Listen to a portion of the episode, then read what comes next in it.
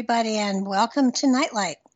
Tonight's really a cool show. We have some very, very in, enlightening people that are going to be on. Long time ago, Patrick and I uh, did a show on the Phoenix Lights, and we had Lynne Kitei on the show with us. And it was it was an amazing experience for me, and, and I had read her book, The Phoenix Lights. I had um, watched the documentary that she had done, and I was amazed at at the material that she had gathered. The Phoenix Lights took place March 13th, 1997 it it either is or was or it is at least among one of the most incredibly well documented mass sightings of UFOs ever, ever, ever, ever. And so tonight we have on the show Lynne Kitei um, in the second hour, and the first hour we have Steve Lantz, who did the producing of it, who wrote the music that goes along with it, and uh, and helped her to correlate all of the material. I think we have Steve on the phone. Steve, is that you? Yeah, it's me. Oh, great. Okay, we don't we didn't recognize your number, so let me let me give let me give the people a small understanding of what you do. He's an amazing man.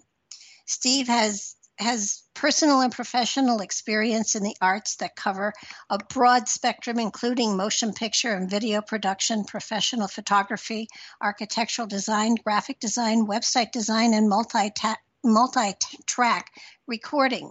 His credits include numerous commercials, documentaries, short films, music videos, promotional films, product demos, and training films, and his diverse experience in multimedia spans over several decades. On top of that, just to put icing on the cake, he has witnessed two independent sightings, including the mysterious orbs that randomly appear in the greater Phoenix area and across the state of Arizona. And he also has his own production company, Steve Lantz Productions LLC. And he started that in 2004. Steve, the one thing that your bio does not have, which I'm very surprised at, is the fact that you're also a composer. Oh. And, well. and well, the music that you put in Phoenix Lights, I, as I understand it, you you you composed, right? Uh, yes, I did actually. Um, I've, I've been a musician since I was five years old, and um, I've got a full recording studio, and um, I've actually recorded a lot of um, tributes for uh, Tom Petty, and uh. I've done other artists like Linda Ronstadt, and uh, worked with a lot of uh, different local artists uh, to record their CDs. So, why yeah, is quite a music background? Yeah, why is that so missing from your bio? Which, which you know, to be honest um, with you, it it well, takes. I, I, thought the I thought the list was getting a little long. and I didn't want to. Oh no no no no no! but but you know I um I I've had the experience of watching a documentary go together and mm-hmm. and for those people that that that don't know what it entails. And and I, I just have my own personal experience. I did not do it. I watched it. But there were five tracks and and you put you know the music on one track the vote the voice on another track um, the audio the the the uh, graphics on another track and then mm-hmm. others you know there there it's uh, five or six tracks or even more. And it's it's amazing because in the documentary that you did with dr lynne the number of people that were interviewed how many people actually were interviewed during that? Uh, uh, it's hard to say. It's been uh, like like probably two or three dozen people. Um, i think we had about 25 hours worth of interview footage mm-hmm. which was um, a staggering amount of footage to go through. Every bit of that footage had to be captured digitally uh, so I could use it with a nonlinear editor. Back in those days, you had to do it in real time, so it, you had to sit through you know 25 hours of recording and then logging all the the uh, the keywords for um, what was being said, because otherwise you'd never be able to find anything and, and piece things together. So that was a huge task. It took many weeks to, to get that done. Very tedious well, I know that two of you did marathons of interviews, and and digitally recorded all of it and then had to edit out just the pieces that were most applicable to to the storyline that you were creating. I mean, people I think when people look at stuff like this, they don't understand the intricate stuff that goes in. I mean, you have to take their voices and you have to put them on on one of those thingies and and cut it just right. I don't know what it's yeah. called. And and cut the voice well, exactly where it's supposed to go and you know leaving a little leeway each end so it doesn't sound too clipped. I mean it's it's an art. It's an amazing it's art. it's definitely an art. I will say that it's gotten a lot better since the old days of using what's called an a b roll technique where you have two playbacks and one record deck and, uh, you know, those days it was really hard to cut video. You made a mistake, it was hard to go back and you could do insert edits, but it was just wasn't like it is nowadays. You just didn't have the control. So uh, it's greatly improved, and certainly since the time that we were working on the Phoenix Lights.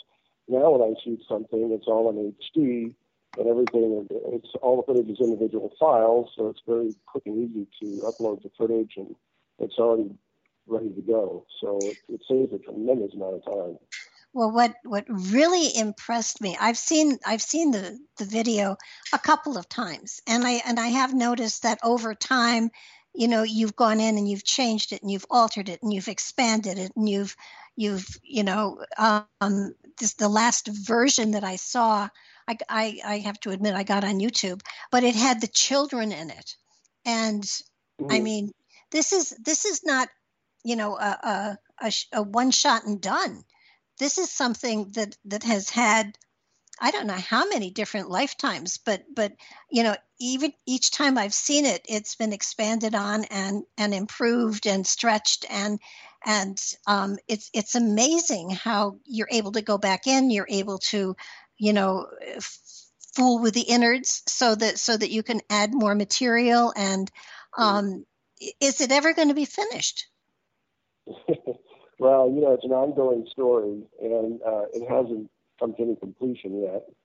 Uh, we still don't know what it was that flew over Arizona in 1997. Um, uh, and the official explanations certainly don't uh, hold water at all. And um, so, whatever it was that happened, and, and my belief is it was something extraterrestrial in nature, uh-huh. um, that it could very well happen again. I think if I was going to speculate, that's based on everything that I had read and all the witness accounts and all the testimonials, all the people I had spoken to personally, off camera, off the record too, including pilots. Um, I just feel like this was sort of a, a test, sort of to test the waters and see. And, and this is not the only event, by the way. There's been other similar events around the world, similar mm-hmm. sightings.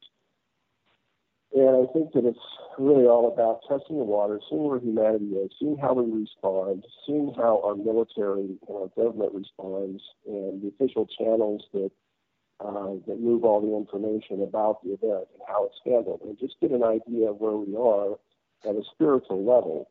Because I think that disclosure, having full disclosure with other races, is not a question of if; it's a matter of when and I think when is determined by where we are and, and, and where the masses are of the, of the planet uh, as far as their spiritual evolvement. Because if we're not ready, then it's likely to cause a lot of chaos and panic and fear. And I think that those who wish to connect with us the most are very highly involved. And the last thing we want to do is to create any kind of fear or panic. So um, it's it's interesting to see where the story is going. We've had it seems like we've had a little bit of a lull in these past few years. I, I had dozens and dozens of sightings leading up to 2012, and then nothing after that. Wow! And it's been all these many years, and I haven't had any sightings, and it just seems like we're kind of in a holding pattern.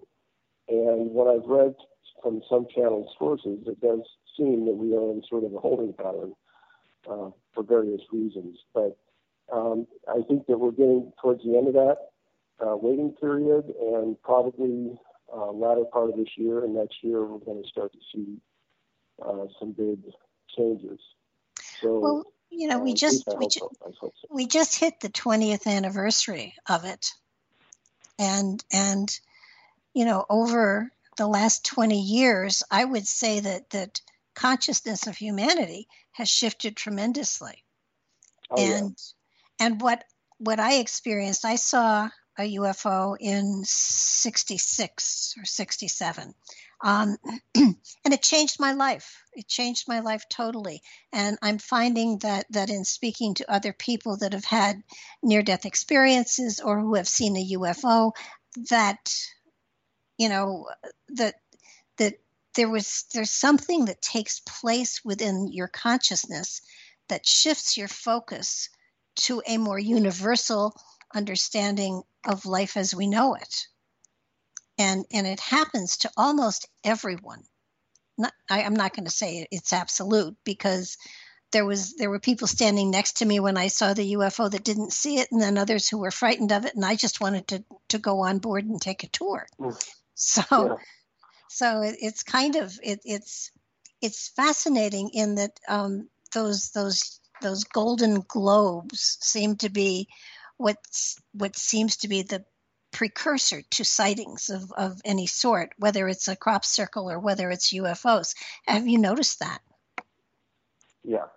Well, um, the two sightings that I'll make mention of that um, had a profound effect on me um, was uh, the first time it happened uh, was in Northern California, and we had just returned home from a spiritual gathering that meets like once every five weeks or so. And I went up to my office and I was just finishing up emails, and I got this very loud thought, this, this voice in my head telling me that I needed to go outside. And I, I thought it was just my imagination at first. I kept working, and I heard the voice again, and it was much more emphatic. Well, that time I listened, and I went outside and looked up in the sky where I thought that I should be looking, and sure enough, an orb flew over my house, uh, fairly low altitude. Um, I my reaction was not of fear or even of excitement. It, it, it was kind of like like I'm so accepting of them. I mean, I, I just did my peace love gesture, which is just like holding it, you know, putting your fingers in a peace sign, bringing it up your heart, and then you know raising it up and holding out the peace sign to them. Well, as soon as I did that, the orb lit up super bright. It just like powered up, and it mm-hmm. just kept going, and it kept going. And the thing was, it happened again about a week or so later. I had the same thing happen. I was in the house. I was getting ready to settle in, watch some TV, and I had that voice in my head again. And, and this time I listened right away. I thought, oh, yeah, I remember this. So I went outside, and sure enough, it happened again. And I'm glad it happened twice because, you know, after so many years, you start to maybe even question, you know, what happened. But since it happened to me twice, I can't deny that it, it was real. And I, I can't come up with any other explanation other than it was extraterrestrial in nature. And I felt that they were part of my space family, to be honest. Mm-hmm. And um, I can't think of, you know, I'm a smart guy. You know, I know a lot about aviation. I know a lot about the military. I know a lot about the secret projects. Um, I've done a lot of digging and researching, and I understand, you know, a lot of things are going on behind the scenes that maybe most people don't know about. And and I know that I, what I was looking at was definitely not man-made. It was not something that was military. It was not something conventional. It certainly wasn't anything natural. And I've explored all those possibilities too. Uh, we we we uh, interviewed Robert Golka, who was um, he was one of the pioneers for. He created the world's largest uh, Tesla. Um, uh, what's it called? The, the Tesla. The, you know, I'm talking about the big Tesla coil thing. Oh, the Tesla antenna. Well, it's it's it's um, I don't know why I'm, I'm spacing on oh. Oh, it's a resonator thing. Yeah, I know exactly what you mean. You know what I'm saying? It's a, it, it's like very powerful. But anyway, um, he was actually the, one of the only people who was able to create um, plasma. You know, these um, these plasma balls uh, mm-hmm. in a mm-hmm. lab in a lab situation. But even he told us, he said that you know these orbs, like the ones we've been seeing over Phoenix, are nothing like that. You know, you need they will sometimes come from a powerful electrical storm, or there has to be some earthly discharge of powerful electrical energy. But you would never see them fly in formation like that across the state and all that. So, you know, looking at those orbs, I thought there was nothing, there was just nothing that you could explain, you know, to explain them away. And it had to be what I felt it was, and it was something extraterrestrial, and these were my space family. So, um, but that changes you. You know, you you it just sort of validates that there's something much bigger beyond you know what we perceive as being normal on this planet. Sure, know, and it, other it, races and, it expands know, our concept of home as well. Yeah, I mean, it just imagine the possibilities, you know, and you know, really what you're trying to do is figure out what is the bigger picture and how does everything fit into it. Mm-hmm. I mean, even even in terms of uh, life and death, you know, where does the soul go in the afterlife? Where is the afterlife? How does that relate to the overall picture? Is it in another dimension, another frequency? You know, is, does uh, life exist in many different levels of frequencies? If everything is vibrating, isn't that a possibility? And so when you think of it that way, it really kind of helps you to sort of get, you know, get a perspective. it's, it's, you know, I, I always remember the uh, the analogy of flatland. You know, uh-huh. It's a 2D world, and you suddenly stick a, a glass in the middle of flatland. Well, they can't perceive that it's a glass or that there's even anything in the glass. All they can perceive is there's something circular that's interfered into their world and that's about all they know. yeah. So um, I like to I like to see what what goes beyond the circle, and you know, see the whole glass basically. well, you're not you're not alone there. Um, I've not I've not had the the honor to see any of the the globes, but but I did see a a, a, saucer, a ship, whatever you want to call it, and and I you know it was so long ago. Um, I guess they're into new models these days because in in 97 it was basically the triangle shape and yeah. you know it, it, it feels that they're moving more and more towards different shapes and and you know if you look at our cars you can understand how you know every generation has their own trademark so to speak um, yeah yeah. Or you know, I, I I do believe that it's interdimensional travel personally myself and and so it, it's it's kind of exciting to to be able to um, especially be with other people that, that that have the same understanding that this is a life shifting life changing experience. And everyone i've talked to and especially and, and in the in the documentary it, it does talk about how people change. It's either the documentary or the book. So but but how people change their attitude towards life and, and how it shifts their focus and, and shifts their understanding as to what's really important more than the big toys and the money and the power, more or less the, the the the interaction with each other and, and the fact that we are one family is seems to be the theme that seems to be coming out. Yeah. And yeah. and I'm so glad universal family. Right.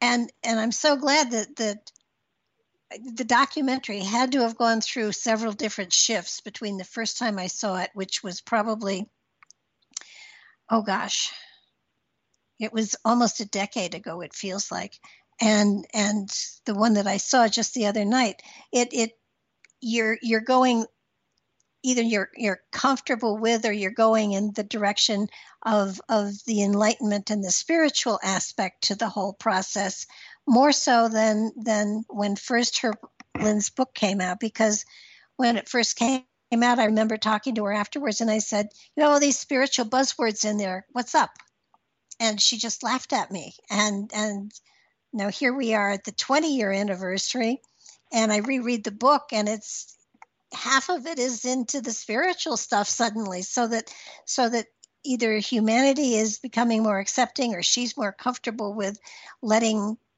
it all out. What, whatever um, you know anybody who's going out for this book read the read the most current one because that is to me the, the best of the of the two and yeah. and well, I'm sure that she'll speak for herself when she comes on here at eight o'clock. But um, she would probably tell you that yeah, she's gone through her own uh, transformation. You know, over these many years. I mean, since she wrote the first book, um, you know, a lot of uh, you know soul searching and researching and just just changing as a person and seeing things differently and uh, realizing there's a, a much bigger spiritual aspect to all of this and it's more than just you know a UFO sighting, which you know I think kind of trivializes a little bit. I mean, I, I think this is um, I think this is you know a precursor to um, a big shift in humanity, um, a shift in our consciousness, a shift to a higher way of being on this planet. Mm-hmm. And I certainly would like to believe that that's true because uh, I'd like to think that there'll be an end to all the the suffering and the you know all the stuff that goes on on this planet, all the negative stuff, and just hope that you know we will um, transcend past all of that and become a, a more advanced society. And well, I think I, that's I, what yeah, we're destined I, to do. Yeah, I think we're on our way for sure. Um, so now, when you met with her in 2004 and sort of decided that you were going to create this documentary, that had to be so overwhelming for you with all the material, with all the and and I love the fact that excuse me that that it was you and Lynne and your mother who who trekked all over yeah. the place. And and what I found fascinating was your mother carried most of the equipment. Now, how did you manage that? she uh, she didn't carry most of the gear, but she did a lot of a lot of stuff, and um, and she still does help me on my shoots. She does all of my uh, makeup and hair, and she does a great job. And and uh, you know, it's a nice way for us to bond. And uh, she's always been very supportive of me and uh, loves the film industry and loves to be a part of it. And and I love giving her the opportunity to be part of it too. So uh, we're having a lot of fun with that. But yeah, we, it was basically the three of us a very crowded expedition, uh, loaded with gear, um, and traveling about.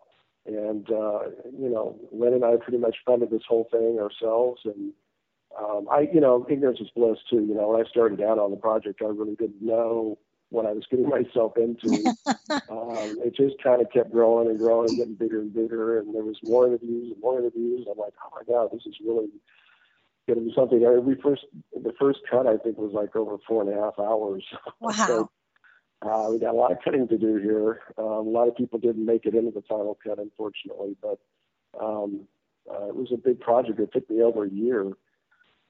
I would say from start to finish, you know, from the first bit that we shot to finishing it up in time for the. Uh, we were trying to get it into the Phoenix Film Festival. and We had to get it in by a certain deadline, but we just couldn't quite make it. it was too tight.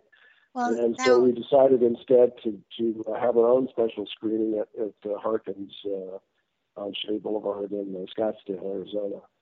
And we've had it there uh, every year since. We have had special showings there, and of course, it's been all over. It's uh, been in distribution. Uh, it's it's been on. Uh, uh, I've seen it on the Blockbuster new release shelves, which is pretty exciting. Uh, mm-hmm. Uh, it's been on Netflix. It's been on pay per view. Uh, it's been in different theaters across the country. It's been in other countries as well. Um, so it's done pretty well, and it's won uh, uh, several awards and nominations, uh, including Best Director and Best Picture. And oh, lots of, of them. Now, for, I, I, I can't imagine that there is anyone out there that doesn't know about the Phoenix Lights, but but it, it, you know just just in case there is the the, the a, a person here or there who has not heard it it was a it was a mass sighting of um, large ships that moved very slowly across uh, Phoenix, Arizona, and the entire length of the sighting took a number of hours, didn't it? Yeah, it, it actually started up in, um, uh, as far as we know, up in Nevada. Um, I don't know if it was in any other states, but uh, generally it kind of started up around Henderson, Nevada, and kind of moved south, um, went through um, uh, northwestern end of, of Arizona and moved down through the central part of the state. Eventually, uh, this mass sighting occurred over Phoenix. It's pretty strange because um, the witness accounts, the number of craft vary in, ter- in terms of where the witnesses were. It almost seems like there were a bunch more craft that either appeared or manifested it in some way uh, as they were uh, ready to make this big flyover over Phoenix. And, um, you know, the craft, most of the craft were described as being uh, at least a mile across or close to it. Uh, mm-hmm. Most of them were uh, delta shaped, kind of chevron shaped craft. Uh, there was one that was uh, reported as being circular. It was over McDowell Mountains. Um, and uh, yeah, they, they moved very, very slow. We've had a number of witnesses who described being directly underneath as it flew over. And, it, you know, as one witness said, it was flying way too slow to stay up, even if it was a Cessna. And, uh, and, it, and it was enormous. And, and uh, witnesses say that it looked like um, it was so close to the ground that they could just reach up and touch it. And it just kept going and going. So um, that's, you know, first of all, you know, when you try to think about what it could have been or, you know, what logical explanation there could be. Um, I, I'm a licensed pilot, so I understand airspace and airspace rules. Um, there's no way that this was military. There's no way that they would have had anything this big. There's no way that they would have flown something this big, even if they had it, um, low to the ground over a busy city, uh, right through the middle of Class B airspace without even having any contact with the uh, air traffic controller, um, who I spoke to personally and said that you know he saw the lights, but you know it wasn't appearing on radar, and there was no communication, and they didn't know what to do. The military couldn't do anything either. I mean, they as soon as they approached the craft, they basically disappeared. Yeah. And um, so um, you know that's not military. You know, and obviously, you know, it certainly isn't anything natural. So why couldn't it be extra extraterrestrial craft? You know, why couldn't it be? Why why are so many skeptics so sure that it's not possible? Like you were talking about a tooth fairy or you know something that we know doesn't exist. I mean, there's a, a vast universe out there, um, and you can't go by the old argument that, well, you know, there's too much space to go from here to there. It takes too long to go from here to there. We don't know how other beings are getting around. No. we don't know what other methods and means are possible out there. What do we know? We we're not space travelers. Um, well, we've gone to the moon, and all of a sudden we're an expert on universal travel. well, so you know, that the, argument just doesn't yeah, hold water. You know. No, it doesn't. And I think the other thing that, at least with the one that I saw, there was no noise, and there was no oh, air yeah. displacement. And yeah. if if we had that kind of technology, we'd be flying it now, and we don't. Oh yeah, for sure. And and the sightings that I had, they were all uh, silent. I also had a daytime sighting during the uh, solar eclipse in 2012. I was with some friends. Um, we had binoculars. We watched uh, this strange-looking, metallic-looking craft. Well, it looked metallic, but it was kind of glinting. I mean, I never could uh, quite tell exactly what it was because it, it, it almost looked like it was only partially in our dimension. I don't know how else to explain it. But it literally, uh, we watched it for a little while, and then it literally went right over our heads. And I mean right over my house, Mhm. directly over our house. And I, I had the binoculars on it, and I could see there was some kind of a craft, but it wasn't like completely, like I said, it almost looked like in Star Trek when they you know, they go into that clone mode, the um, Cloaking. You know, disappear. Yeah, the cloaking mode, and um, clone mode. so it, it was kind of like that. It was kind of like halfway in, halfway out, but it definitely wasn't anything military or anything that I could think of. So, um, yeah, I mean, it's it's uh, it's totally possible, and I think that it's just like I said. I think we're getting to the point in our uh, in our time, you know, in our calendar here, um, where it's time for humanity to be uplifted and shifted up into a higher consciousness. And that could also happen from other events like the sun, um, uh, massive solar flares. It could also cause change. there's a whole lot of things going on out there that um, that could cause big changes on this planet energetically, and there's no way that we could either stop it, and I would say in many cases even know about it. It's just going to happen. And, well, there's uh, there are the um, the progressions of the equinoxes that that that uh, we're going through here on this planet. There are also progressions of cosmic equinoxes, and once every 27,000 years, they coincide together. And we're in one of those time frames now. And during those time frames, there is easier commu- there is easier communication between the different veils, between the different fields, between the different dimensions, so that mm-hmm. so that something like this happening now within the last 10 or so years i would say is is very common very understandable. And it, it, wasn't just in phoenix that this happened. In phoenix phoenix is the one that's gotten all of the all of the attention. And there were like 10,000 witnesses. I mean it was huge. Mm.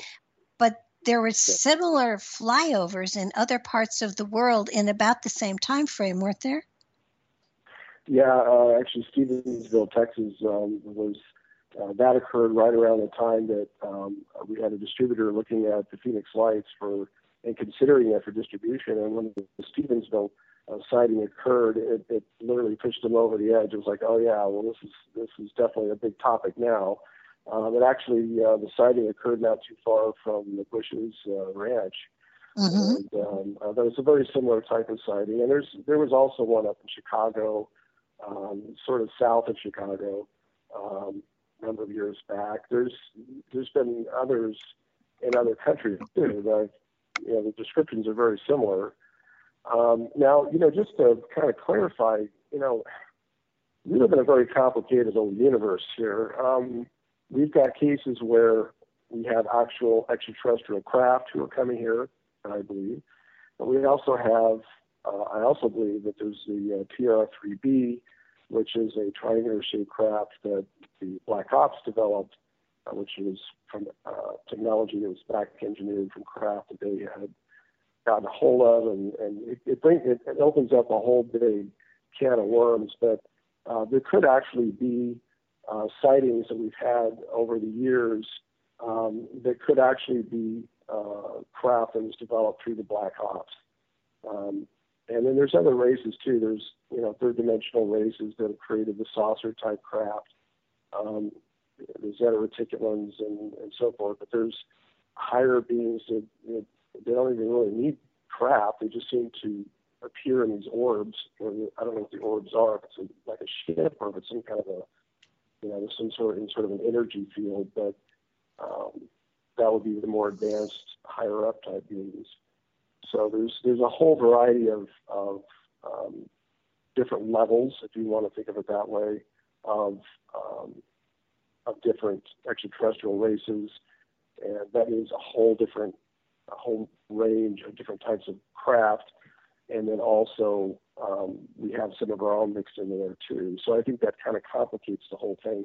People might say, "Oh, why this, this all this stuff has got to be the TR3B," But then if they're going to admit that, then they have to, to, to also admit that there's there's a lot of secret stuff going on. It's like, well, if they have a TR3B craft, you know, why isn't that being used for the benefit of man? Why aren't we using that as a means to of transportation, you know, for people to travel? you can you know, say that about that a lot of secret? Stuff. I mean, and then is there other technologies that have been kept secret? Because I believe that uh, free energy technologies have been uh, kept secret for a long time because you know there's too much money to be made by those who are in power. Uh, they certainly don't want people having free energy. But what I don't understand about that is you still have to pay for the equipment. You still have to pay to have it installed and maintained and upgraded and all that. There's still a huge industry in that, even if if it, if it does produce free energy. So, well, I mean, look back at Nicholas Tesla. I mean, he wanted to give the free energy away, and uh, yeah. Edison had a, had a meter, so guess who won? But uh, yeah, you always follow the money, and uh, you find out that that's that's a reason that you know we're still driving cars. I mean, we I, I think about this a lot when I'm on the road. I mean, we have technology, we have the means for people to travel um, without having the, the problems of accidents and you know people getting killed in accidents all the time. It could actually be done um, in a much more advanced way. Our, our transportation systems are very out of date, and I kind of laugh when I see. You know, I know the space shuttle is a very sophisticated thing, and I don't want to, you know, uh, downplay it, but uh, it, it, the idea of going up into space using any type of propulsion is really archaic because there are so many other means of doing that. Um, and the the type of technology, even with the lower um, like even just the races that are a few couple hundred years ahead of us, um, is that they they seem to be able to oppose the gravity of planets and use the gravity of planets to move through space, and so they don't really need propulsion. They can they can um, basically levitate silently uh, just by opposing the gravitational fields and creating their own gravitational field. And that also explains why they can do these incredible maneuvers uh, without being squashed like bugs because uh, they're they're in their own uh, electrical electromagnetic field, and basically, uh, you know, it, it, you don't have that issue. So um, I think there's uh, a lot to be said for a lot of technologies that, uh, unfortunately, you know, have been kept from the public domain, and we're kind of stuck back in the old days. Uh, even though we think we're all modern and technical, because we got our you know, cell phones and all that. And yeah, those are great. But we should be much further down the road as far as free energy technologies, um, also um, huge advances in medicine uh, with technology that can heal people uh, by aligning our energies, uh, literally uh, making it impossible for cancer to grow. Uh, you know, it's it's all energetically based, but all these technologies have been kept from the public domain because those who are in power are making too much money the other way. So well, yeah, I mean they've been using the Tesla energy with cancer patients, and they've been finding that that it has been amazing. Um, if you look at the Bosnian pyramids, they found that the tunnels underneath the Bosnian pyramids are so are are so full of um, highly charged negative ions that people who go in there with allergies, with illnesses, and even some with cancers have and spent time down there have come out cured. So that so that there's a ton of stuff that's coming out lately that is just amazing that that I don't think the governments can control. And I think that's what's going to happen. These these discoveries are going to just absolutely overwhelm the government, and they won't be able to contain them any longer. Uh, I, I, know that uh, there there is so much stuff that is being totally kept from the masses as a whole, and yeah. um, it, it's it's corporate it's it's corporate entities that are doing it, and at some point in time, they're going to lose control, or things are going to get so out of control that they will slip. And once they slip, and people start to know the facts, then then they're done for. So I, I think it is. Yeah. yeah, we're coming to into a time frame like that and it's going to be very interesting to see um, just how much truth comes out, not only in this country but in other countries as well. So that so that it's a matter of people waking up, and I think I truly believe the sightings of UFOs, and there haven't been that many lately, and and it, there there there was a channeler. No, no, it was Billy Meier, I think that said that most of the extraterrestrials, almost all of them, left the planet in 97, which I find interesting because that's the time frame that coincides with the Phoenix sightings. So mm-hmm. I'm wondering if that was their, their goodbye tour. But, well, it, it was only for temporary. Um, oh, yeah. I don't think they've ever really gone away. I think that there's um, some uh, um, more negative um, ETs that were here uh, kind of a rogue group who are kind of running a show and manipulating uh, the Illuminati and the people who are behind the scenes.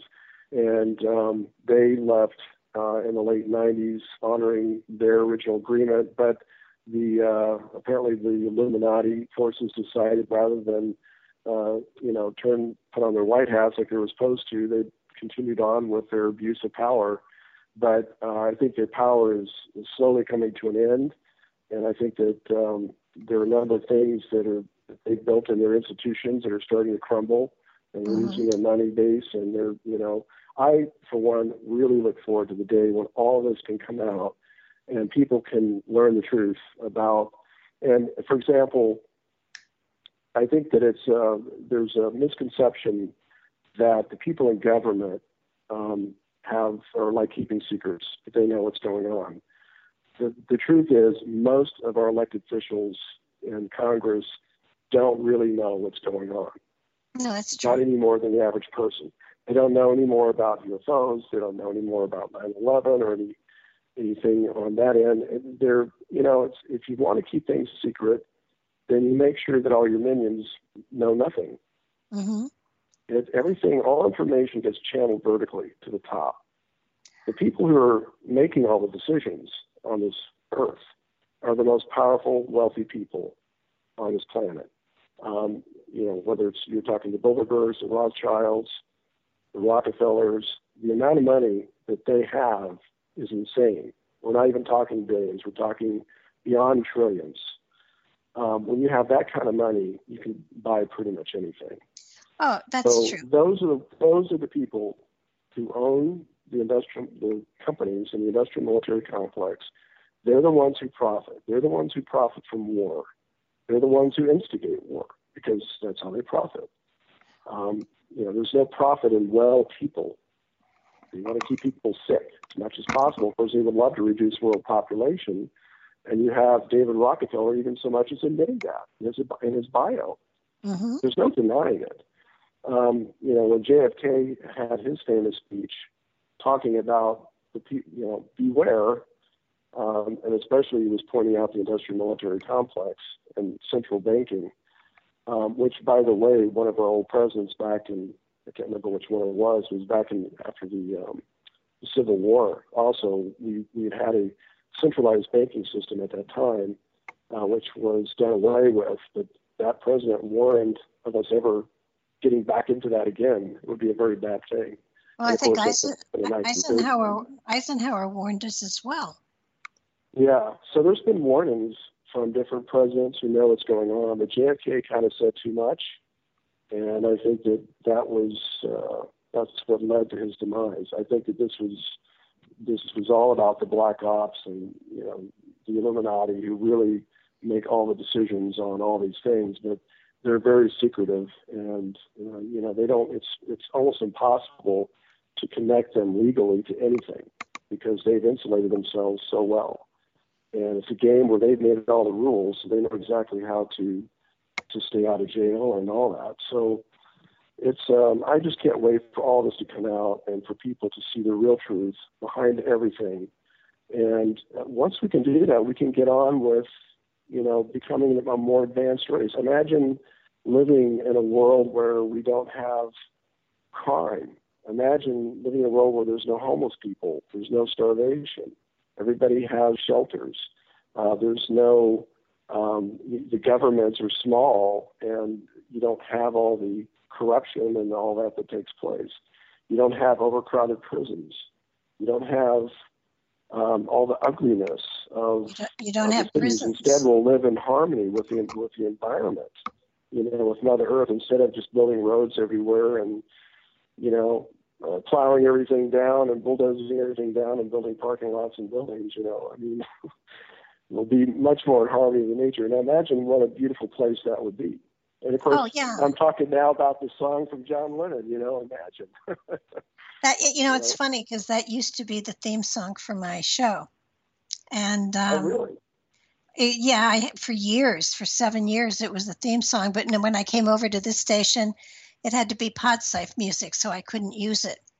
But, oh, but yeah. you know, the, you know, Imagine is is it's, I love it, the words. And he was obviously someone who saw far into the future and and yeah. you know an amazing an amazing man and again one again cut off before his his time I, I guess in essence we all go when we're supposed to but it just felt like he had a lot more he could have said but oh, yeah. but i do believe that that there has been mass awakening uh, to the planet over the last five years. That, that people are more and more and more becoming awake and aware and and not not standing for stupidity. And uh, I, I think you know our elections are showing it. The fact that that there is more upheaval in more places on the globe um, because people are standing up for their rights, whether it's yeah. it's you know just just to have the just to be allowed their own free will and and it's you know free will is something that we were gifted with and that's part of what makes us unique to this planet anyhow and to be able to have have the, the sight to see where our free will can take us is is something else as well. There, you know, where there used to be just these little boxes that everybody fit in, that's not the case anymore today. There's there's not a lot of little boxes. There's one big box, and you're allowed yeah. to find where you belong. And now now this is causing a lot of problems with a lot of people, but but everybody is is able to look for you know, the what about me? Where do I take this? Where do I take my life? What do I do with my life? And it's it's important to not just survive, but rather to celebrate. Yeah. And, yeah. Well, um, another way of putting it is uh, a lot of people are disconnecting themselves from the matrix. Mm-hmm. Um, uh, one of my favorite movies, some hidden messaging in that movie is, is you know, if you haven't seen The Matrix, you should definitely see it. Um, there's a lot of really good messaging in there. But um, yeah, I mean, really, uh, it's, it's taking the blinders off. I mean, there's so much information that's available. Um, you kind of have to be discerning when you look on the internet. You kind of have to go with your gut feeling on things. But um, there's plenty of information out there. Um, you know, if you want to take the time to study, I find that a lot of the skeptics that I've spoken to over the years really don't take the time to, to read or study any of this stuff. They just kind of have a knee jerk reaction about it and they form an opinion about it, but they don't really back it up with anything. And, um, you know, you know, I think some people just don't want to, they want to tune it out. They really can't deal with it. They're, they're trying to get through their busy lives. Um, I look at some of our friends that are just so engrossed in, um, you know, their jobs and they barely have any time for themselves. They've got family, they've got kids, they've got schedules, and it's just absolutely crazy. And they can't think beyond, you know, what they've got to do that day or the next day. And so to start thinking outside the box in a spiritual capacity is just, it's just not something that fits into their lifestyle.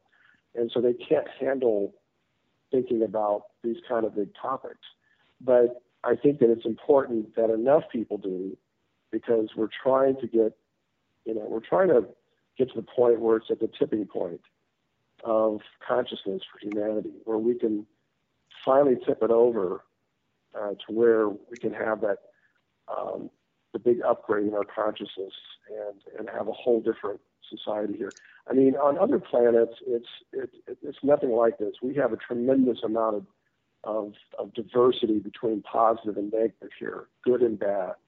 Uh, so it's a it's a great place for self to come and learn and to, to gain a tremendous amount of, of soul growth and learning um, on this planet. Uh, whereas, like you know, like one or two lifetimes here could be the equivalent of you know dozens of lifetimes on other planets because they just don't have the diversity and the opportunities for lessons that, that can be learned through the positive versus the bad um, we have an understanding of death is here. Other planets, they do.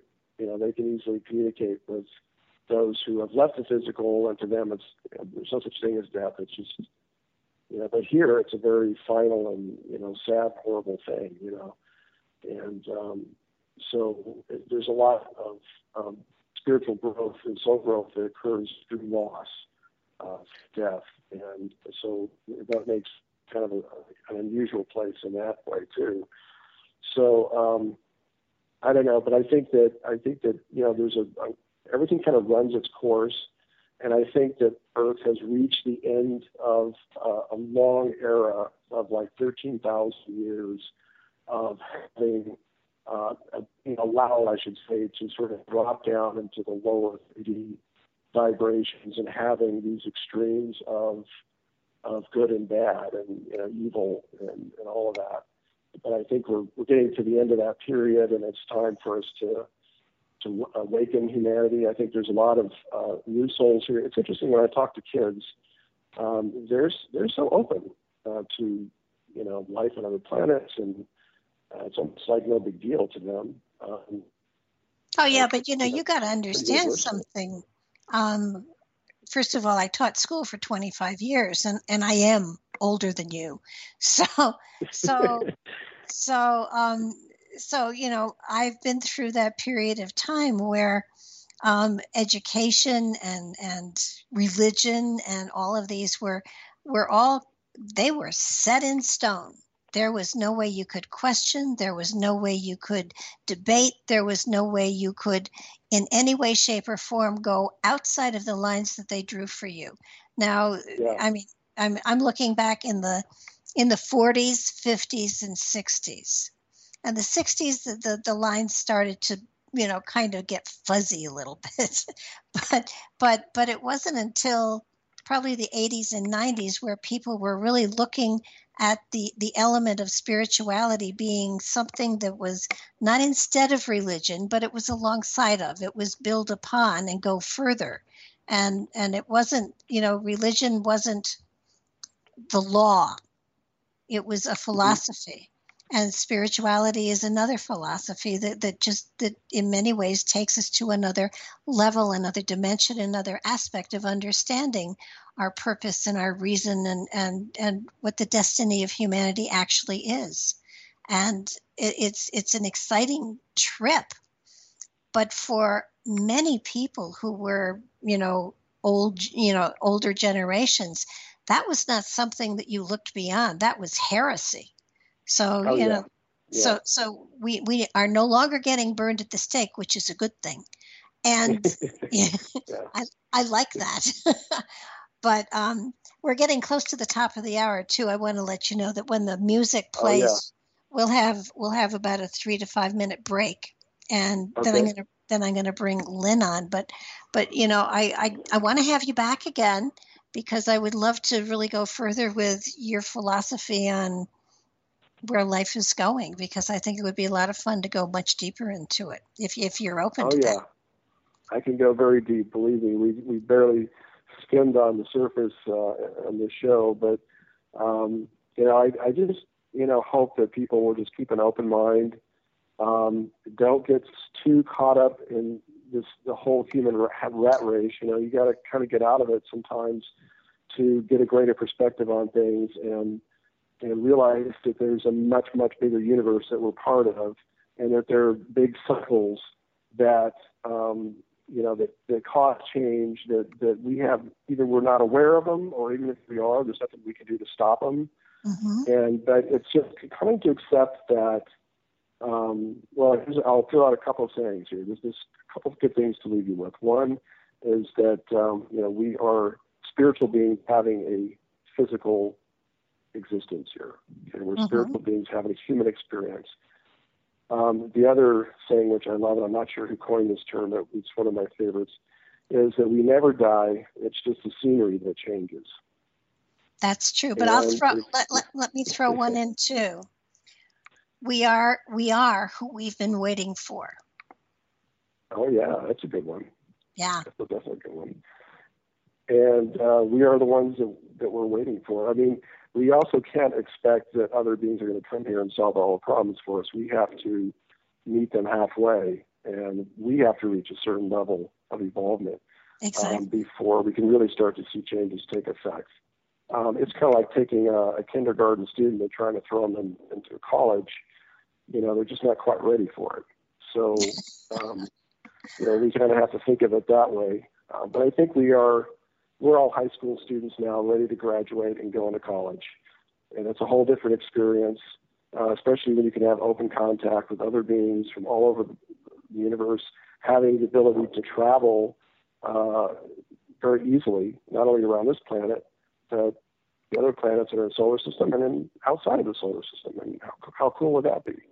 Um, and all the technologies that have been kept secret will suddenly become available to us, which will totally change our lifestyle. None of us will be sick anymore. Um, it's just there's so many advantages to um, you know to moving on. We'll never have to sit in traffic again. well, well, you know, the, the, ever have to sit in a traffic jam again, I look forward to that one. um, you know, and okay. just um, and also people will have the ability to do meaningful things, and yeah. there's no waste of time. Okay, Steve, thank you. We'll be back. Okay.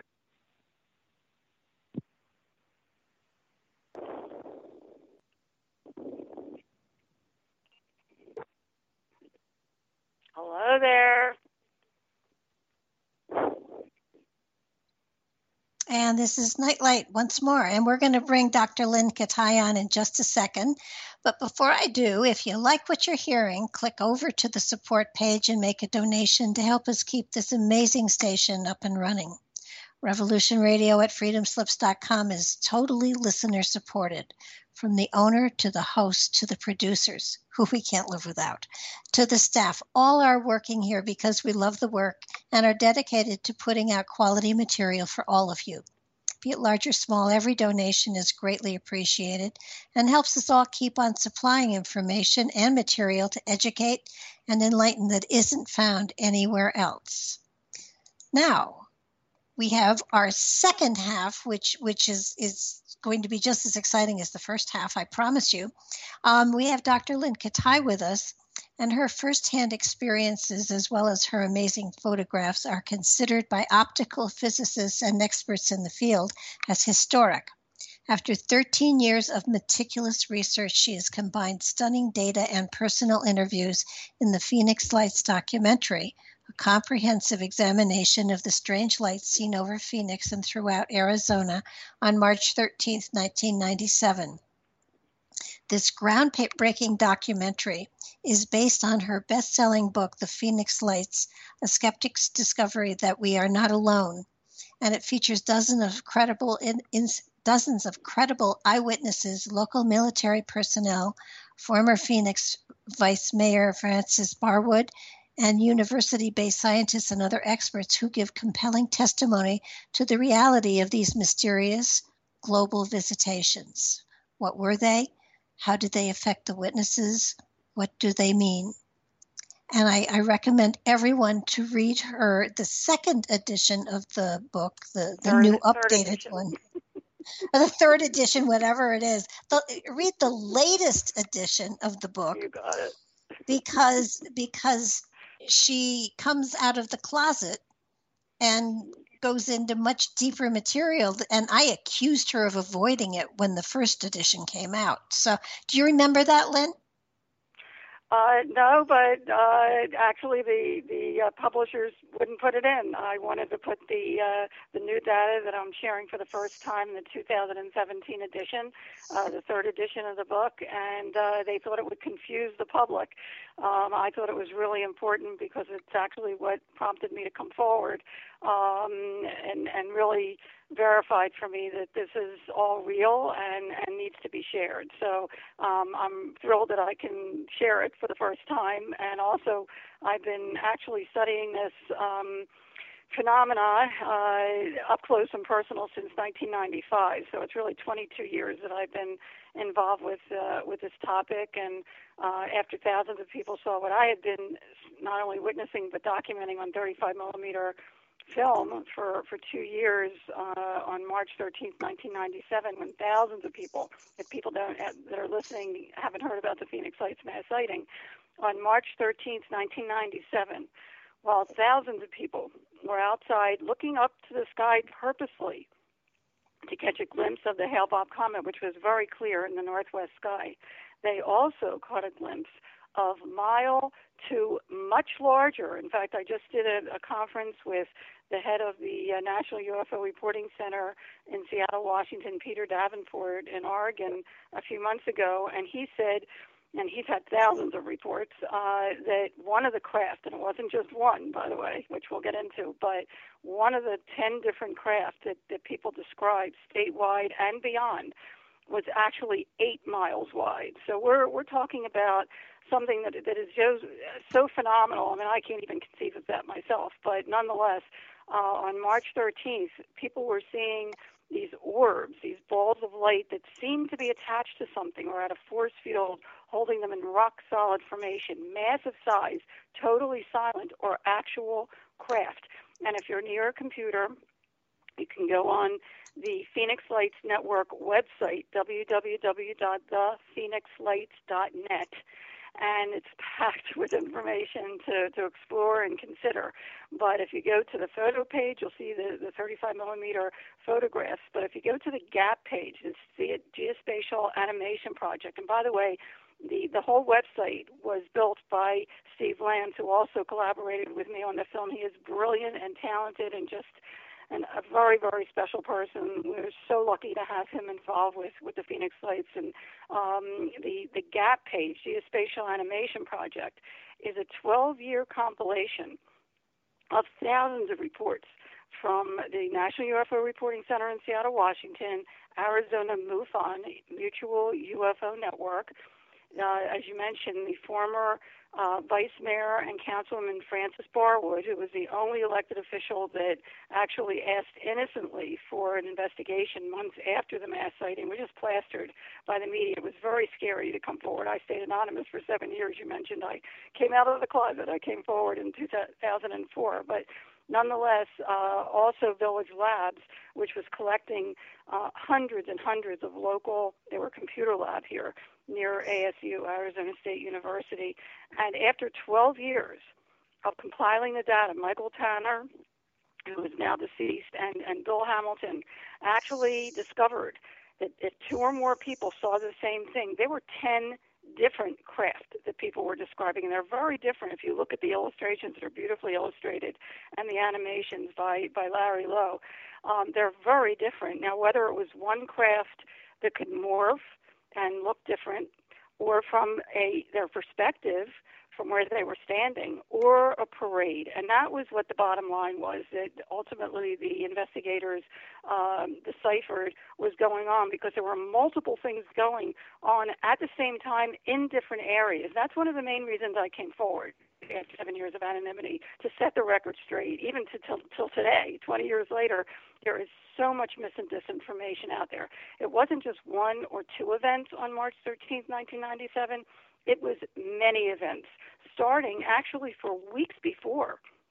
And that's something I'd like to get into if we can, because there is so much more data than just March 13th. And people that just focus on March 13th are losing. You know, they just they they obviously haven't looked at the data because for weeks before, um, actually two months before, uh, I actually captured the same exact phenomena straight on, straight on the, the, the mile wide phenomena, head on, turning into a V, and it was so unnerving that I called around the next morning, found air traffic controllers at Sky Harbor International Airport who saw the same thing at the same time over Class B restricted airspace. There's a 30 mile radius around the center of the airport, and anyone that goes into that airspace, especially at 1,000 feet altitude that this, these lights were, must call into the tower, and no one did.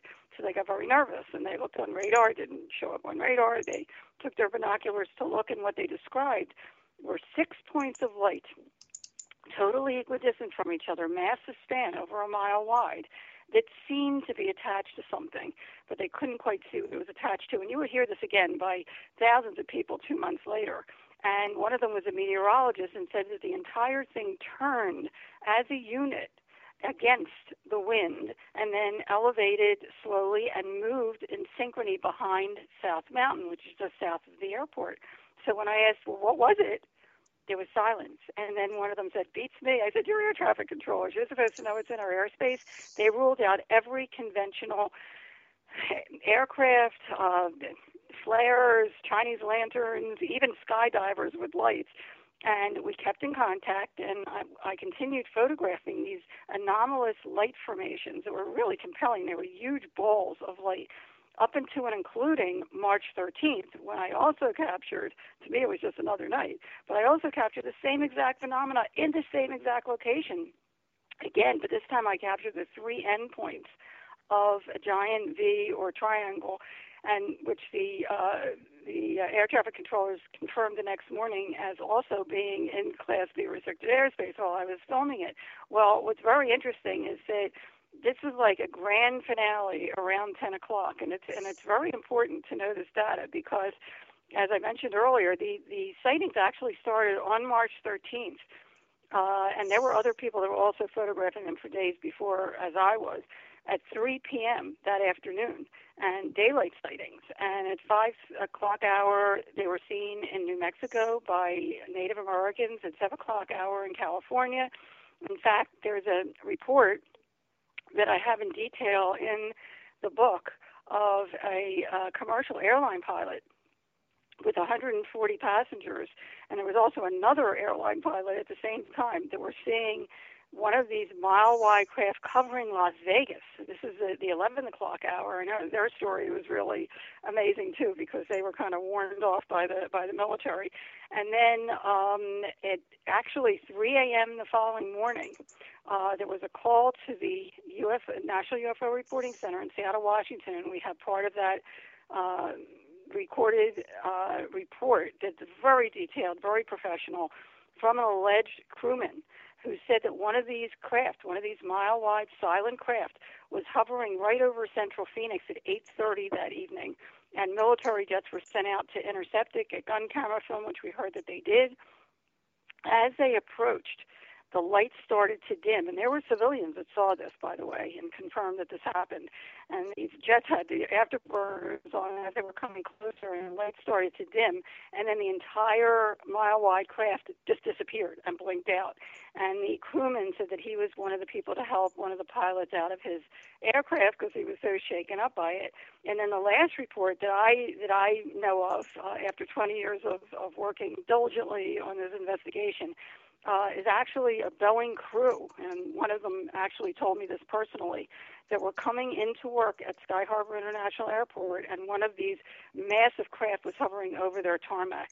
So it wasn't just one or two events; it was many, many events. And when you look at the technology was mind-boggling because besides the fact that it was so massive and still staying in the air at rooftop level, I mean, we had many witnesses say that they could have thrown a rock at it. It was so close, and and even in the documentary, we have uh, a pilot and and we have other people that were right, an artist that was right underneath one of what they would call a canister of spinning energy. The the light was self-contained; it didn't reflect out at all. Um, and some people even saw these orbs detach from the main object, go out into the environment, and then redock with it. Uh, others saw it take off at blink speed without even dispersing the air. If you look at the GAP page again, the Geospatial Animation Project page, one of the crafts split in two and then shot up in the air. I mean, this we're talking about technology Barbara, that's 20 years later, and we haven't seen anything that comes close to this technology. So, you know, what happened on March 13th is pretty, pretty, pretty amazing. And once thousands of people saw what I have been documenting, and again, the very first sighting that my husband, who's also a physician, and I had, and we had no interest or knowledge in the topic at all, was two years before the mass sighting. And I bring that in because we saw this up close and personal. We saw these orbs. Actually, they were oval shaped objects right in front of our face, right outside our bedroom window. And I captured 35 millimeter photographs of them, which are posted on the Phoenix Lights Network uh, website on the photo page.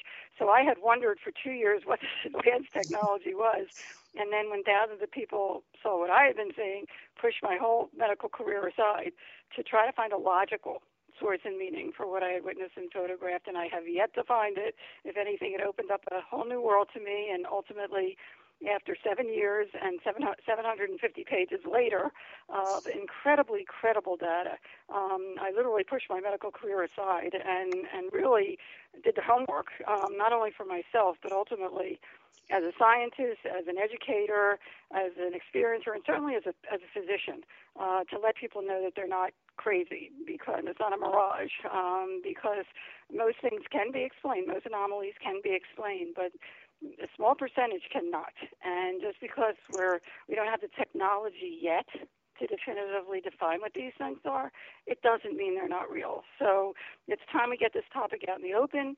We address it we accept it and we study it so we can find out not only who's driving these things, but also move forward in our own evolution. And I and I just caught the tail end of your uh, of your visit with Steve, and I know you got into the whole spirituality thing, and that's part and parcel of this. And that's that's you know to bring up your your beginning statements. That's that was very difficult for publishers to understand when I first decided to come forward and and shared my book with Simon and Schuster and Random House and Time Warner and all the big names, Harper Collins. Um, every single one of them said, "There's two books here. There's a UFO book and there's a spiritual book."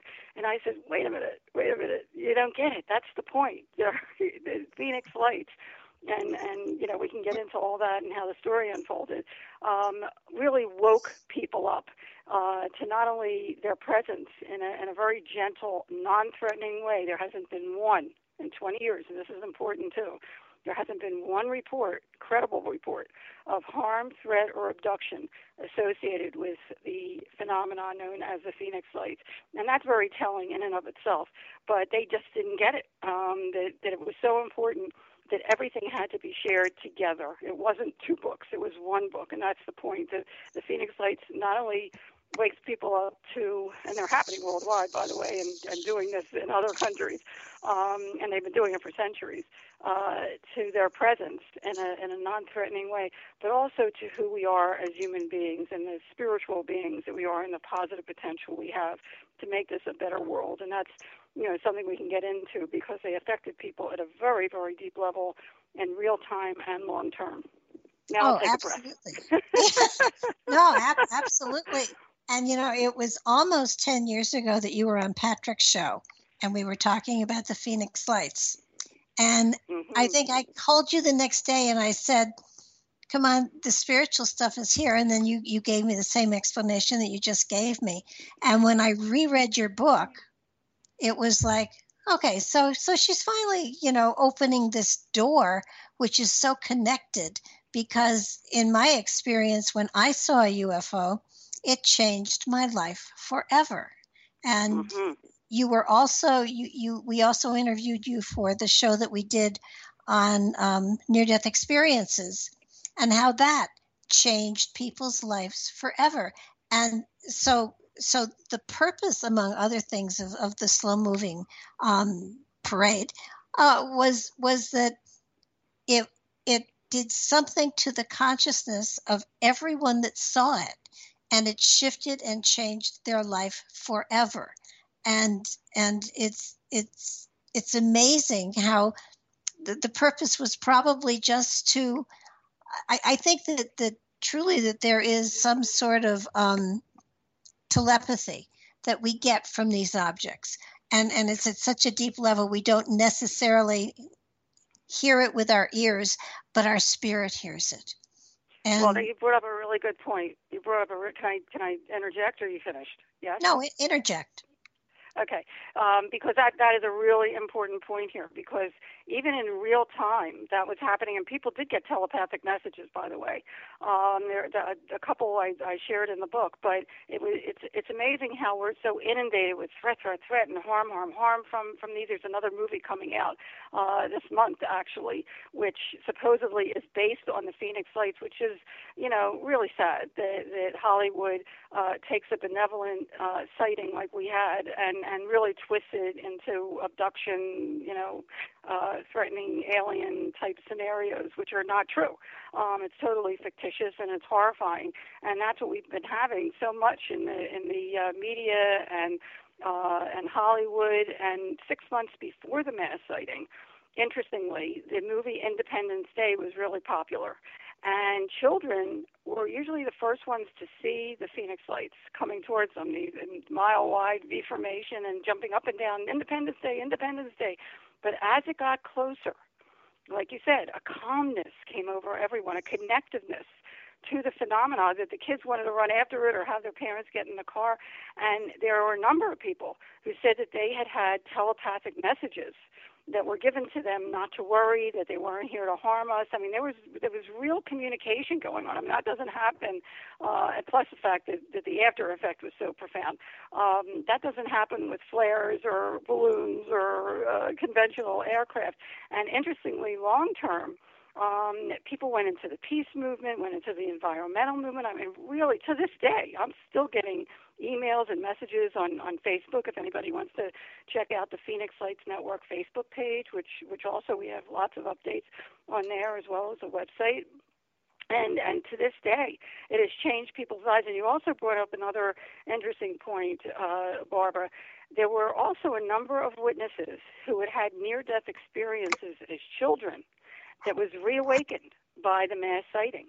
And i found that really powerful because i did too and as you know i go, go into my my near death experience in the book but what was really really hit me it was like oh my goodness you know maybe there's a connection between all unexplained phenomena, whether it's near death experience, out of body experience, or unexplained aerial phenomena that have a mystical light associated with the experience.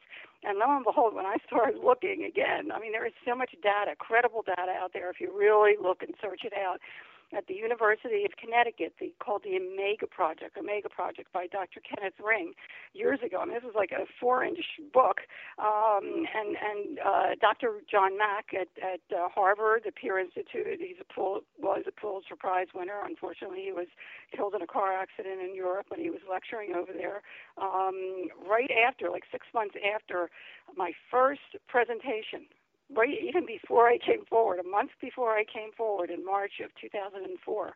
I, I presented in February at the uh, University of Arizona Tucson Medical Center with Dr. John Mack, and um, he was just writing a book about this very thing, about not only the connection between all unexplained phenomena, be it the experience itself, and I lay it out very simply in the book, but the after effect is so profound. The awakening, the connectiveness that the person feels to the universe, to the earth, and to each other that they've never felt before. I mean, it changes people forever in a positive way, a positive transformation. So I started calling all unexplained phenomena UP and up because it is an up. And and he also was was coming to the conclusion that whoever is doing this is really trying to wake us up to the spiritual beings that we are. And and the message is loud and clear and for all experiences, as you know, Barbara, near death experience as well as uh, contact, to wake up to what we're doing. Oh, absolutely. To ourselves, to ourselves and our planet before it's too late. And people come back with all these, you know, from all different kinds of up experiences with the same message. So there must be something going on there. Well, I think? think, yeah, I, I totally agree. And and it seems to me also that it takes us from our perception of ourselves on this planet, and it's it's kind of like we we're we we kind of it's almost as though we envision ourselves in a single level house and suddenly there's a wake up call and it says hey you know you're only on in the basement of a skyscraper. Move up. Mm-hmm. and mm-hmm and it, it's almost as though that door was unlocked and and and as as is appropriate for each individual their spirit started giving them more and more and more information and and greater insight and greater appreciation of the trip they're taking the trip that, that we're on. And and it did I, I know steve did say we we are a spirit on a human experience not a human on a spiritual experience. So um, the spirit within is is sort of celebrating when when we even acknowledge its existence. And once we do that and we embrace it within our lives then our lives change dramatically. And exactly. i i really really believe that that all of these experiences that people go through and even the people that were standing next to me when i saw what i saw and didn't see it it was i'm sure that something was triggered inside of them that 20 30 40 years later there's an aha moment. Because mm-hmm. i and, and, yeah. yeah i know i really believe that the, that the awakening is taking place but but for each individual in their own time and way. Absolutely. That's that's the most important thing. That's the most important thing. First of all you know as far as the the awakening you don't have to have an up experience, an unexplained phenomenal experience, to have that awakening. By the way, I mean, if you if you really ha, ha, come with it as an with an open mind and an open heart, and start looking at the data, it's amazing how you will start appreciating the serendipities. I don't believe in coincidence anymore. There's so many coincidences that happened after the mass sighting and paranormal experiences that I have come to believe that there are no coincidences. But that's you know each person has to find that out uh, on their own, as as you mentioned, and you know it is you know I, I say all the time that the Phoenix Lights, you know it's like they whoever's doing this had had it with the military and the government they're taking upon themselves to touch one person at a time. And it's how that person interprets it and how much that person i mean look everybody comes from a different background from a different upbringing from a different belief system different worldview. Some people can't deal with this topic. Some people don't want to and that's okay that's okay everyone in their own time but the data the credible, compelling data is now out there. That's why I had to come forward and you know let people decide for themselves. And after I came forward, um, I was I actually had gone back to work to help put our uh, younger son through medical school. He's a neurologist now. He's also in the documentary. Had a couple of sightings with us of the Phoenix Lights. And um, I was chief clinical consultant over at the Arizona Heart Institute here at the Wellness and Imaging Center. And interestingly, when patients would come from their heart test to see if there's calcium in their heart arteries, main heart arteries, they would sit down. And the first thing I would say to them is, This is your container for your lifetime. And they would look at me and they would say, Wow, I never thought of it that way. And I would say, Whatever you put into it or not is your choice but there is a formula to staying healthy. And then we would go into the wellness and nutrition and all that good stuff. Um, so you know, we're we're right on the same uh, same wavelength here, Barbara. I mean, it really is amazing how once people do start to wake up and start to notice that there is such a wondrous, wondrous universe out there um, that we have been so ingrained in a reality cube that it's starting to to um, almost explode. I mean, now that there's so many sightings and the internet is there to to share everything at, at you know uh, in split second in real time. Um, you know, more and more people are realizing that whoa, you know, we are not alone. Well, yeah, and I think the other thing that that I found um, fascinating is that that while someone may have ex- had had may have well have an experience like this, they will deny it and say, "I didn't see anything. It doesn't mean anything," and yet their life will still change, whether or not they believe what changed it. Their life will change. There will be a, a better uh, you know, a greater sense of, of being one with humanity and sharing and loving and giving and and, and you know, at, I can remember at one point I was serving in the pulpit of a spiritualist church, and I decided that it would be fun to spiritually baptize everybody with roses. And so one man came up and he said, You know, I don't believe in any of this. And I said, That's okay, I do. And, you know, and he just looked at me and I said, If you feel better, that's the only thing that I care about. And, mm-hmm. he, and he said, Well, I do feel better. And I said, well then then either you ate well this morning or or magic is happening or spirit is awakening but you choose whatever it is. And if you want to blame breakfast for feeling good that's fine.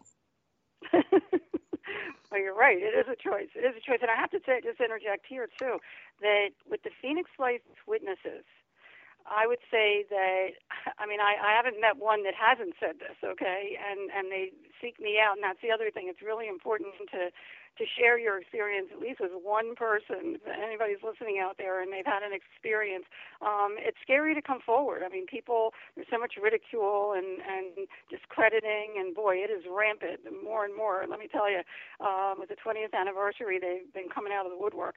But be that as it may, if you share, it is very cathartic. If you don't share, it's it's not healthy, and that was another reason I came forward as a physician because um, it festers and and just to share with one person, and I'm always, always available. It might take a little bit for me to get back to you, but if you want to go to the website, thephoenixlights.net, there's a contact uh, button. Uh, it, it goes right to my email, or if you want to message me on Facebook, Phoenix Lights Network Facebook page, just sharing with one person. I take confidentiality very seriously as a physician, um, is really healing. So that's important too. Um, but anyway, the people that had the Phoenix Lights experience, I have to say, um, you know, and it really, I mean, it just keeps keeps being reconfirmed to me year after year. It's not a believing anymore for these people; it's a knowing. Yeah, yeah, and that's I think the one thing that that you know I was now my my sighting was in the '60s, um, mm-hmm. which really dates me. But but and the ridicule that I got was was just amazing. um, and and I finally said, you know, I would say to people, look, I know what I saw. You don't have to mm-hmm. believe me if you don't want to. If you're going to ask me stupid questions, I'll answer them, but but mm-hmm. don't ridicule me because you don't get the answer you expect. I saw what I saw. Mm-hmm. And, and I, I know. I you, yeah, yeah, yeah. I have to. Yeah, if I didn't have the 35 millimeter photographs that I've had extensively analyzed and authenticated at university and military level, I couldn't be talking to you right now, Barbara.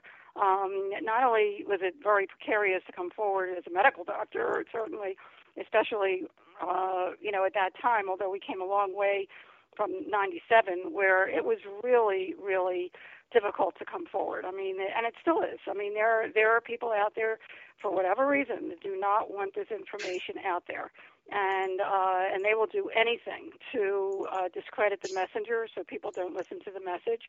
Um, but nonetheless, the, the material is out there now. You know, with our documentary, besides the book, um, which is now in its third print, and as I mentioned, I every time the book comes out, I share more and more of, of data that I never thought I'd share. Um, but uh, it, it really is exciting to share the new data. And the documentary, which has won over a dozen international film festival awards, I was starting to, to mention when I was at the Arizona Heart Institute, and finally came forward. And I have to tell you, nobody knew what I was doing behind the scenes. I mean, I was taking a 750-page journal uh, the, the the three years that I was working at the Heart Institute, and because I went back to work to help with Dan through medical school, and I was uh, editing down the 750 pages to the most credible data that I had discovered or documented, um, and ended up with 250 pages. And once I came forward, I have to tell you, I had more doctors and nurses to take me aside to tell me their experiences. They were oh, thrilled yeah. that somebody somebody of credence finally came forward to say it's okay to talk about this. And then I was um, uh, uh, contacted by filmmakers, uh, one of which was Steve Lantz, um, and he had graduated from the Brooks Institute of Photography, which was one of the places that I went to have my data analyzed. And um, and he was very persistent. And I said, well, I said first of all uh, you know, I, I mean, I stayed anonymous for seven years. I don't know if anybody else would want to come forward, and especially the university professors that I was working with, because they could lose their grants if they even mention the word UFO. And besides, I said, you know, I was working seven to seven at the Heart Institute, doing radio programs like this into the night, and Borders and, and Barnes and Noble tours on the on the weekend. And he said he was coming into Phoenix to visit his parents. His dad's also a physician, um, with his equipment, and we were going to start uh, filming in in June. And I said, whoa, whoa, you know, let me let me get this together. I don't know how I can do this. And I started contacting the people because I really didn't think anybody would want to come forward. And every single person except one who came on later said that they would gladly do it. Plus the fact, and this is what really got me, Barbara, I was invited by a couple of parents to a middle school here, which I could not believe they would even let me in the door to, to talk about this topic. But I walked in to 200 middle school students and parents and teachers. You could hear a pin drop they thirst for this knowledge. And it was the first time I realized that there is nothing, absolutely nothing in our history books about this topic. And I mean, I asked, I asked the, the crowd. I said, "Does anybody believe that we're alone in the universe?" Not one hand went up. I said, "Does anybody believe we are not alone in the universe?" Every hand went up, and it was like, "Whoa!" I mean, that that so convinced me that something was needed visually as kind of a, a gentle overview um, to to get this out there in a, in a very gentle, non-threatening way, just like the Phoenix Lights themselves, um, to wake people up and to give them, you know, credible data, to, to seeing the, the witnesses talk about it, seeing the experts, including astronaut Edgar Mitchell, who was in the documentary, who was being conferred with. I didn't know till I interviewed him. He was actually being conferred with by some of the investigators here while it was happening. And he says some amazing things. And he's also in the bonus features, which are pretty amazing as well, um, talking about the cover up. I don't go there in the documentary, but he mm-hmm. does mm-hmm. in the uh, uh, and he was a six man to walk on the moon, and he actually came back talk about spirituality. He came back a changed man uh, and actually formed Ions, which which was uh, combined spirituality and science. Um, he was the founder of, of spirituality and science, and um, you know, I mean, you have to really give him so much credit. He just passed recently, and he's so wonderful in the documentary. We also have other wonderful experts, a 911 police operator who was on that night, who came uh, came up to me after a presentation. She said, "I heard that the Phoenix police said they didn't get any calls or got very few calls." I said, "That's what they said." She says, "Well, I just retired, and I'm here to tell you we got hundreds and hundreds of calls." And she's pretty amazing in the documentary as well as pilots and military. So once we started filming in June, um, you know, the next thing I know, I mean, it was just so overwhelming, and I, I had to make a choice, and ended up uh, leaving the Arizona Heart Institute, which I hated to do, but um, I haven't looked back. It's just been an amazing, amazing adventure. We've won over a dozen international film festival awards. Steve is so talented. I mean, it was just the two of us working on this film. We could not have done it without the participants, of course, which are amazing, and uh, a number of them have passed, and, and I'm so glad that their voices will be heard forever in the Phoenix Lights um, documentary. But um, you know, we we are so proud that they won. It's won over a dozen international film festival awards, and we keep it keeps evolving. Like the book keeps evolving, so it is a documentary, and we just released um, the latest edition called The Phoenix Lights Beyond Top Secret, um, and we keep adding to the uh, to the bonus features, and it's it's pretty amazing. I mean, people have really been touched by it, and even you know, as you mentioned, I mean, there is a transformation that happens when you learn about it, and when people watch the documentary, um, they come away with a with a totally different, um, well, you know, in, view than in, what they started. In many ways, what you're doing is providing another awakening for people that didn't see it. But I think one of the things that that impressed me the most um, was that, that in, in 1977 there was a great movie out and, and it was called close encounters of a third kind by oh, steven yeah. spielberg and mm-hmm. in in one of the scenes there's people waiting by the side of the road for these little objects to come swooping by and what he did was he took he took all of the designs of ufos that people had given and and they're all there they're all represented there in his film and the one line mm-hmm. in the mm-hmm. film that really touched me and and moved me tremendously was at the very end you know he said you know this guy has to be allowed to go because he was invited. And seeing a UFO makes you feel like you've been given an invitation. Yeah it it really does. I mean i've had people say to me that they felt blessed and and have felt blessed ever since that they had the opportunity to see uh, the the true unknowns. Um, and you know, other people say, "Oh my goodness, I wish I had seen them, and I want to see them so badly." And you know, I always say, keep looking up. Um, I mean, there, there are so many things in the sky now that we're not sure what they are, um, and those can be explained. But nonetheless, when you do have a true uh, paranormal experience, a, a true uh, sighting, uh, you know it. You know it and you know they you know we're getting into all this which is really fascinating the other aspect and and i even go into the and don't have time to go into how the story unfolded which in in and of itself is fascinating. Um but this this part is really important too. Uh as i mentioned you know i don't believe in coincidences anymore. Six months before the mass sighting and I, you know, so the audience knows I have dedicated my life's work for over 40 years to community education of vital health issues.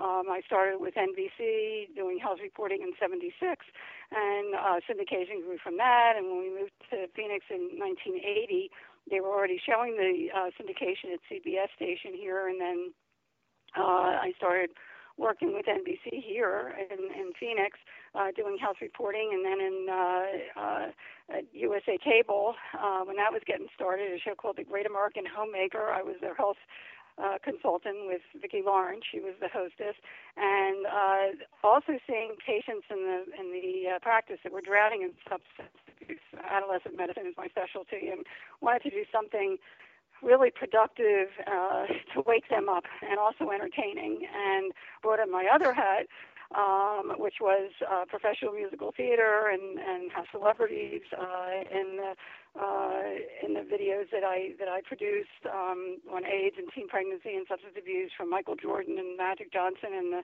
original cast from Beverly Hills 90210 and uh, Paula Abdul and so forth to give poignant messages of the reality of vital health issues. So when this fell in my lap, I have to tell you, um, I've been doing this for 40 years.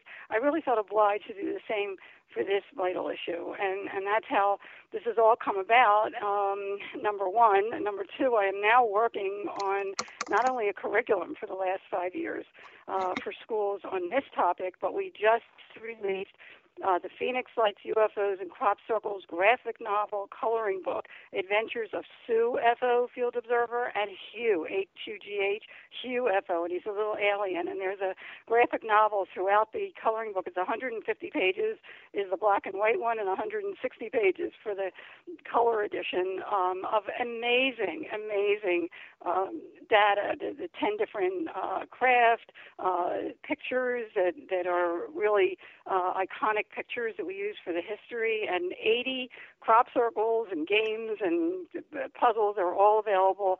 All three things the book, the Phoenix Lights of Skeptics Discovery That We Are Not Alone, as well as the documentary and the graphic novel coloring book are all available on Amazon if anybody's interested. But uh, it's for all ages. The uh, graphic novel coloring book with with games and word puzzles and all kinds of good stuff. And so now we have the trilogy happening.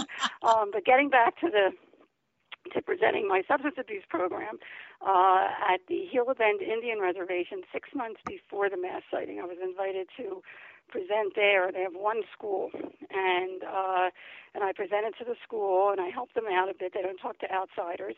And what makes this really interesting is that six months later, after the mass sighting, I was noticing, and if you go to the photo page on the Phoenix Lights Network website, you'll see. Uh, the data speaks for itself. Um, the same exact phenomena, by the way, are in the same exact location two years before the mass sighting in the close orb pictures, which we didn't notice, but once we had them analyzed, and that's in the whole other story by Navy optical physicist Dr. Bruce Maccabee, not only did he notice that the same phenomena was there in the same location two years before, and it's right there in the pictures, um, but he also noticed something else that was very strange, is that we thought it was a couple of minutes. Uh, he noticed that the skyline proved, and he did a whole 21-page report, um, that it wasn't just minutes, it was hours in between the first and last picture, and presented the case in 1999 at the MUFON International Symposium as the first authenticated, as far as we know, the only uh, photographic evidence of missing time. But that's another little tidbit that I'll leave with your with your audience that I share in the book now. But um, but anyway, getting back to the uh, Gila Bend uh, reservation, um, if you notice that in all the pictures, these phenomena keep showing up, where South Mountain, which is just south of the airport, it intersects with the Estrella Mountain Range, which is a few miles back. There is one picture, the first picture that I have on the photo page shows that topography. And the Gila Bend Indian Reservation, very sacred ground, is in the basin in between those two mountain ranges. So I called them up and I said, Did anybody happen to see strange lights on March 13th? And they started to giggle. And I said, Is that funny? And they said, Are you kidding? We've been looking up at them for centuries. We call them sky people, light beings. It's part of their culture. I had no idea, Barbara. That was the first time I had heard of, of any of this. And they not only said that the Estrellas got its name because of these phenomena showing up for centuries. Um, the the Spaniards of the day either saw these same phenomena or heard about the the uh, the lore and uh, named the Estrellas, which means star in Spanish, uh, the Estrella Mountain Range. Plus, they believe that there is a portal or a gateway in that area. And again, if you just look at the data, and this is all speculation, um, but if you look at my photographic data, these phenomena keep popping up in that location. So that that may be true, but that's an, another little coincidence. And and if I could tell one more coincidence that has to do with the, the Phoenix Lights, we are celebrating the 20th anniversary of our historic, and it's now become the most witnessed most documented and most important mass anomalous aerial sighting in modern history, if not all of history. And what's interesting is this year we're also celebrating the 30th anniversary, the 30th anniversary of a movie that I also played a role, a principal role in called Raising Arizona. Do you remember that movie, the Coen Brothers hit film? I, uh, I Raising do. Arizona with, with Nate, Nicolas Cage and Holly Hunter and Frances McDormand and um, John Goodman. I mean, they were all just starting out at the time, as well as the cinematographer, who I'll get to in a second. Um, but what's really interesting, I played, for anybody out there that did see the movie, uh, I played the mother of quintuplets. I was Florence, Arizona, and one of the quintuplets was kidnapped by Holly Hunter and Nicolas Cage because they could not conceive. It's a black comedy, by the way. And uh, after the baby was kidnapped, um, they had a press conference. Now, I had totally forgotten about this, but a couple of years ago, and I hadn't seen the movie because it was released in '87, since the late '80s. Um, someone came up to me and said, you know, "There's a reference to your character and UFOs in the in the movie Raising Arizona." I said, "Really? I did not remember." And I go back and look. After the baby is kidnapped, there's a press conference in front of our home, and they stick a microphone in my husband's face and says, "There's a rumor that your son was abducted by UFOs. Is there any truth to that?" And the fellow who plays my husband says, "Please, please, son, please don't print that. If if his mama reads that, she'll lose all hope." Which is totally different than my own take. The Coen brothers had a very different take of it, but that was that was one thing that this was ten years before the mass sighting, where I became a key witness to the mass sighting. But be that as it may, the cinematographer, who was also just getting started, went on to do Big and When Harry Met Sally and The Addams Family and a whole host of other films. Um, I think when the when the West was won, um, he ended up creating and directing the series Men in Black, the Men in oh. Black Oh. film series that, by the way, the first one opened in 1997, the same year as the Phoenix Lights. Oh wow! Yeah. I, I so did not know coincidence? I don't think so. yeah. So I thought that would be a little, little interesting little tidbit for your for your audience because we we are celebrating it now. The Phoenix Magazine has an eight-page uh, layout for the uh, for the for Raising Arizona uh, in this month's issue of. Uh, of the uh, Phoenix Magazine, and actually last month uh, had a had a wonderful, wonderful article about the 20th anniversary, and that's that's something that really needs to happen uh, across the United States. I mean, the Arizona media has become so open to these phenomena, uh, even though some of the sightings are not, you know, UFOs. I mean, we have sightings that are weather balloons or blimps or even flares, um, which, by the way, was the only explanation they ever came up with, and uh, it was totally debunked by by the military themselves. For anybody out there that heard that it was flares, three years later, well, first of all, it wasn't flares, um, the true unknowns, but uh, for anybody that saw it up close and personal, as as I did, and uh, over 10,000 people did, right over their heads.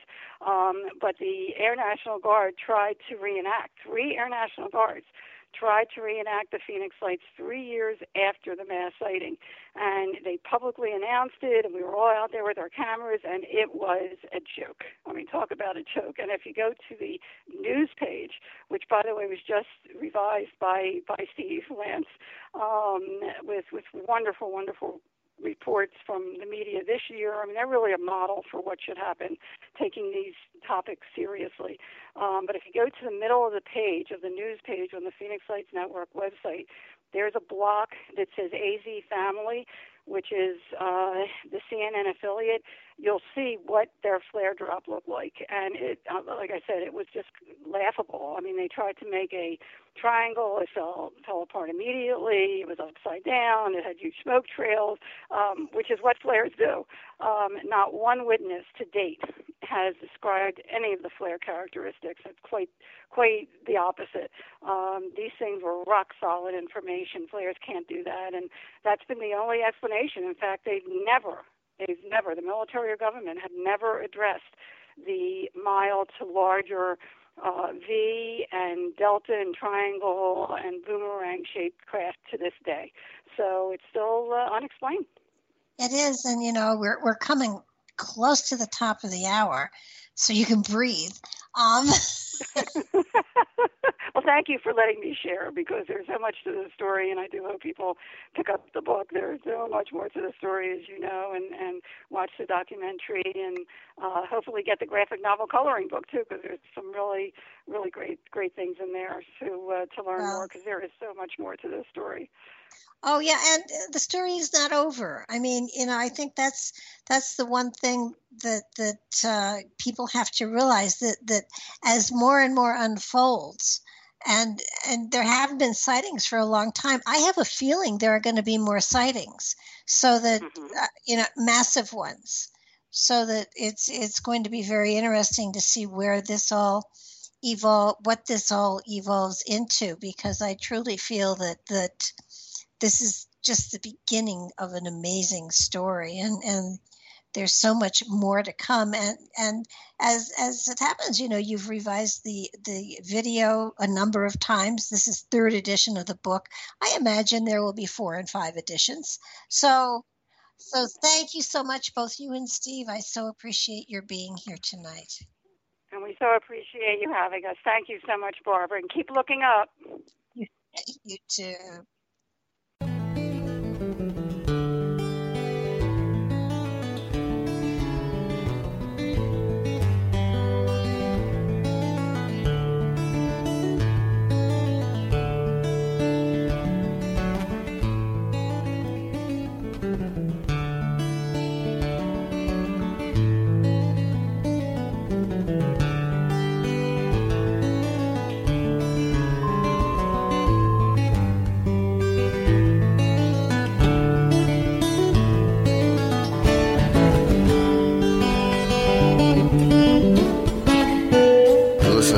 Revolution Radio at freedomslips.com, and we'll be right back after this message.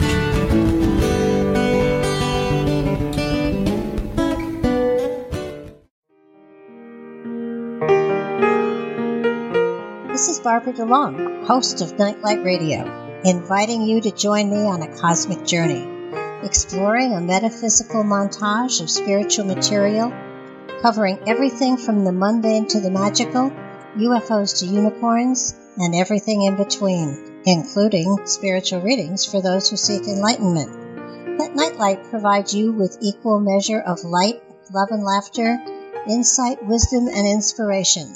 Monday nights, 10 to 12 p.m. Eastern, right here on Studio B, Revolution Radio at freedomslips.com.